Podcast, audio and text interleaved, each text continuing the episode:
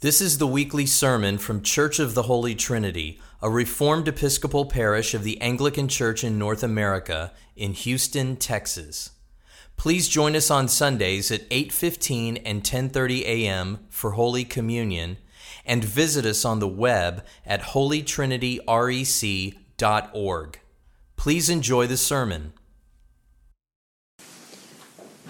We continue our look at Proverbs chapter 16, uh, verses 16 through 19 uh, in this sermon series. There are six things that the Lord hates, seven that are an abomination to him haughty eyes, a lying tongue, and hands that shed innocent blood. A heart that devises wicked plans, feet that make haste to run to evil, a false witness who breathes out lies, and one who sows discord among brothers. This morning we move to the third abomination, or the third thing that God hates are hands that shed innocent blood.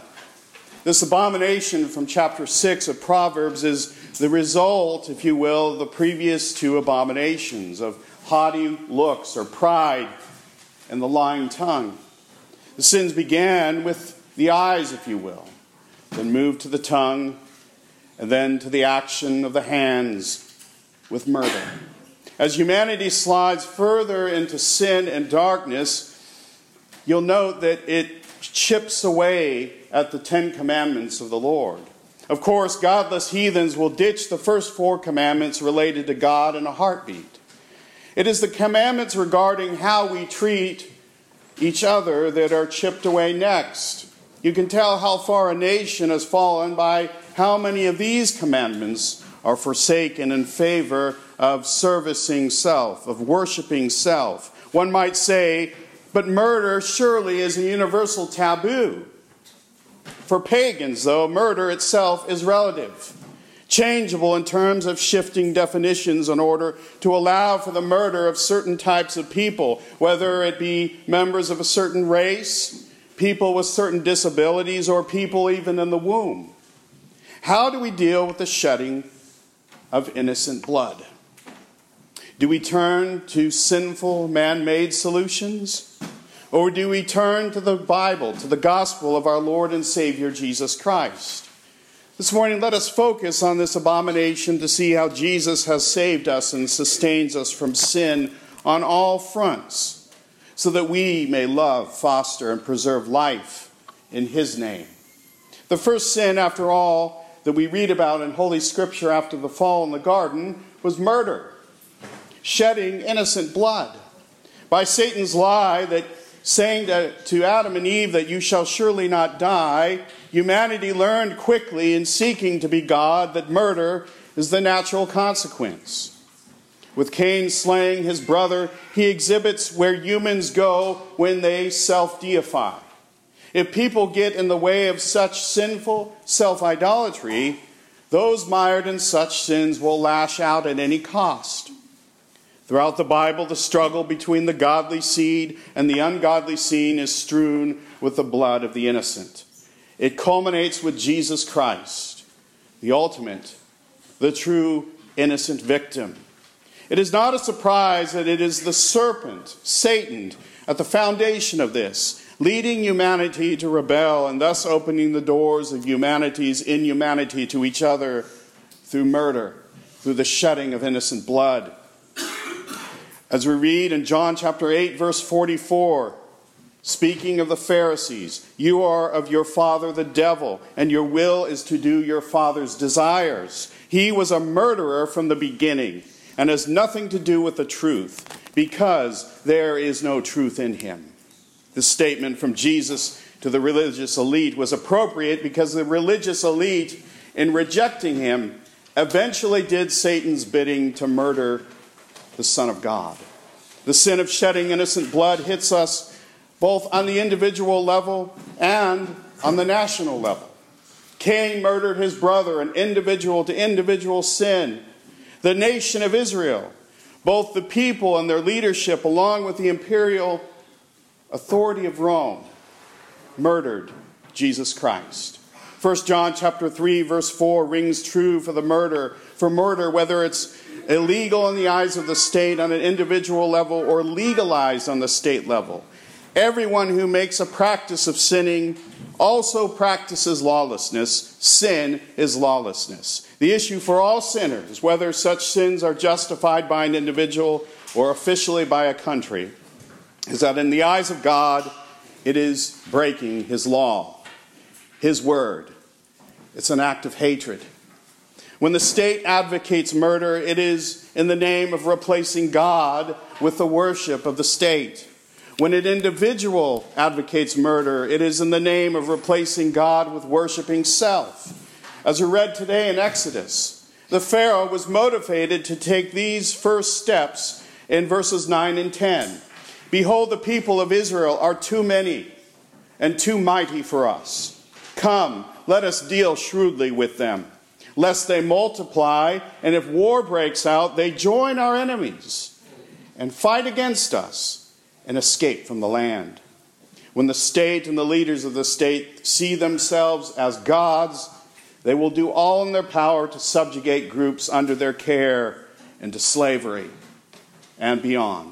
If you notice at the end of this verse, such sin towards the Jews was justified by using the national security excuse, defending oneself through even the murder of the innocent. Nothing should justify sin of any sort.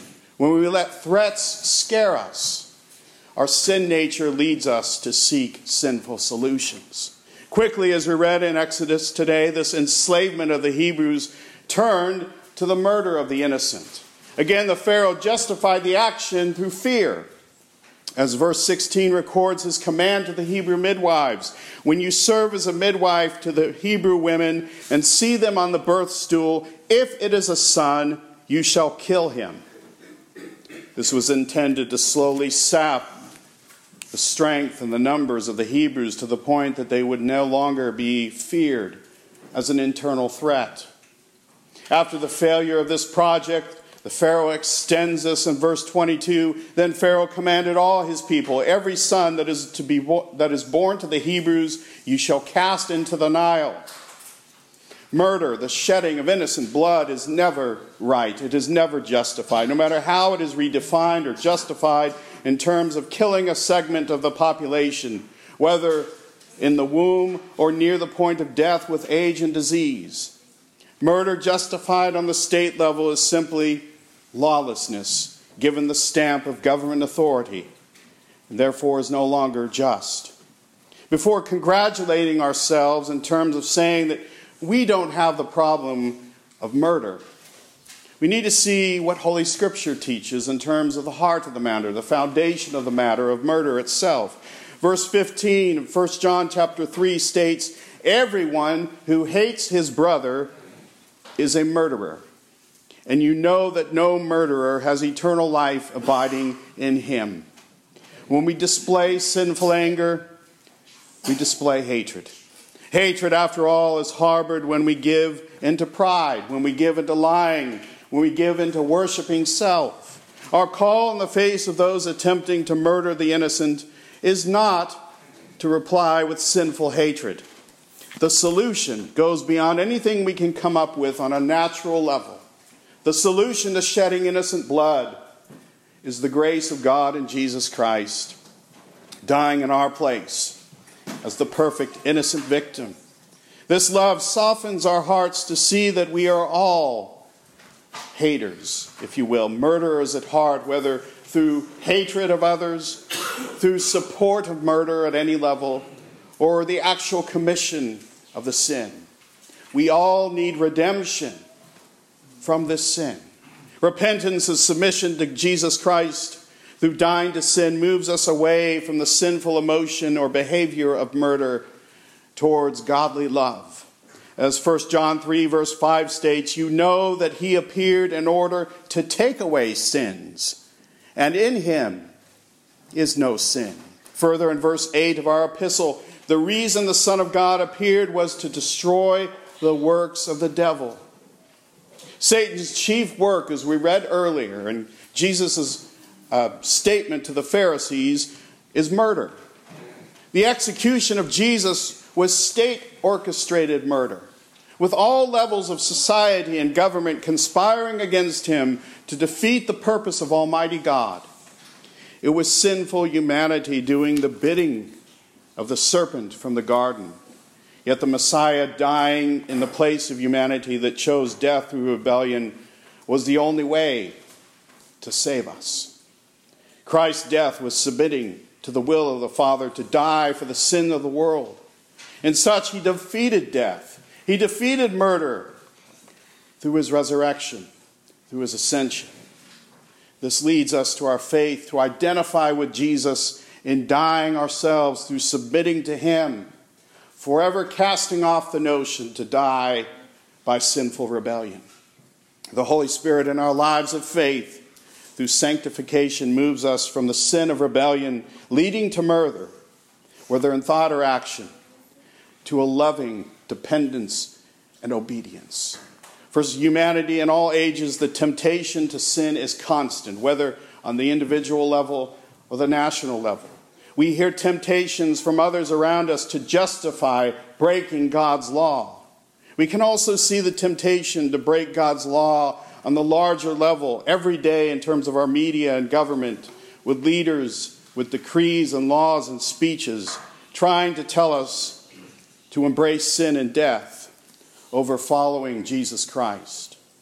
Sanctification or purification by the Spirit within constantly moves us toward what we read today in Psalm chapter 97, verse 10. O you who love the Lord, hate evil. He preserves the lives of his saints, he delivers them from the hand of the wicked. We often get into sinful snags when impatient, through trying to deliver our own lives from the hand of the wicked. In such impatience, we show a lack of love for God and rather embrace our own sort of sin and the commission of fighting back against evil by fighting with evil ourselves. Hatred of evil is necessary for God's love to be embraced and to flow from us to those that need to hear his love, to those that need to convert and repent. See, the active ingredient against evil is not to fight evil with evil but the following that we read in Romans chapter 12, verse 21 Do not be overcome by evil, but overcome evil with good. This is only possible through the gracious love of God and Christ that died in our place, raising us up, saving us, all of us that have identified with the death of Jesus Christ by dying ourselves by faith in our baptisms.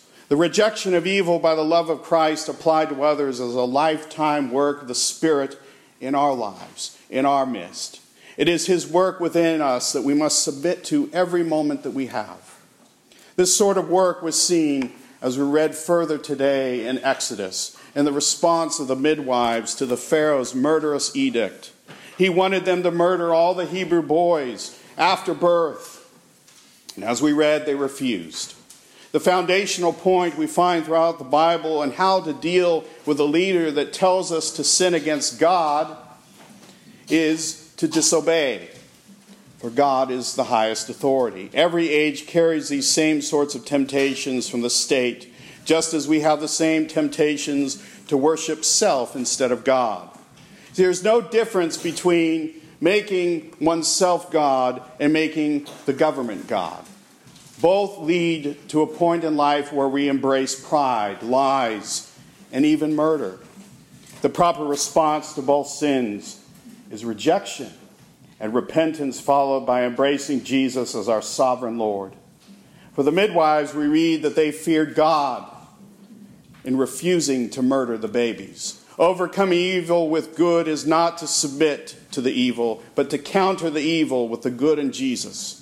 The question we must ask against the pull of this world to worship either self or the state is where is our fear of God?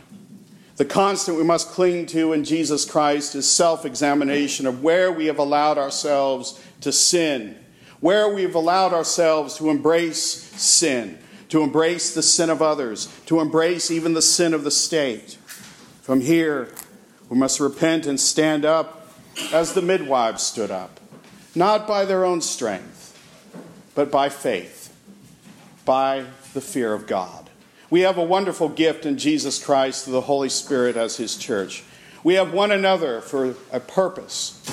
May we cling to Christ and each other as His church to reject murder at all levels as evil, to hate it, to respond with the love of God as the midwives did, preserving life instead of what comes naturally to us, to fight evil with evil of our own. Jesus died for us as the innocent victim, innocent blood shed. Jesus died even for the hands that put him to death. May we embrace this love. May we embrace this mercy and this truth and pray for the help to respond to those that embrace idolatrous murder at all levels with the love of our Savior, Jesus Christ. Amen.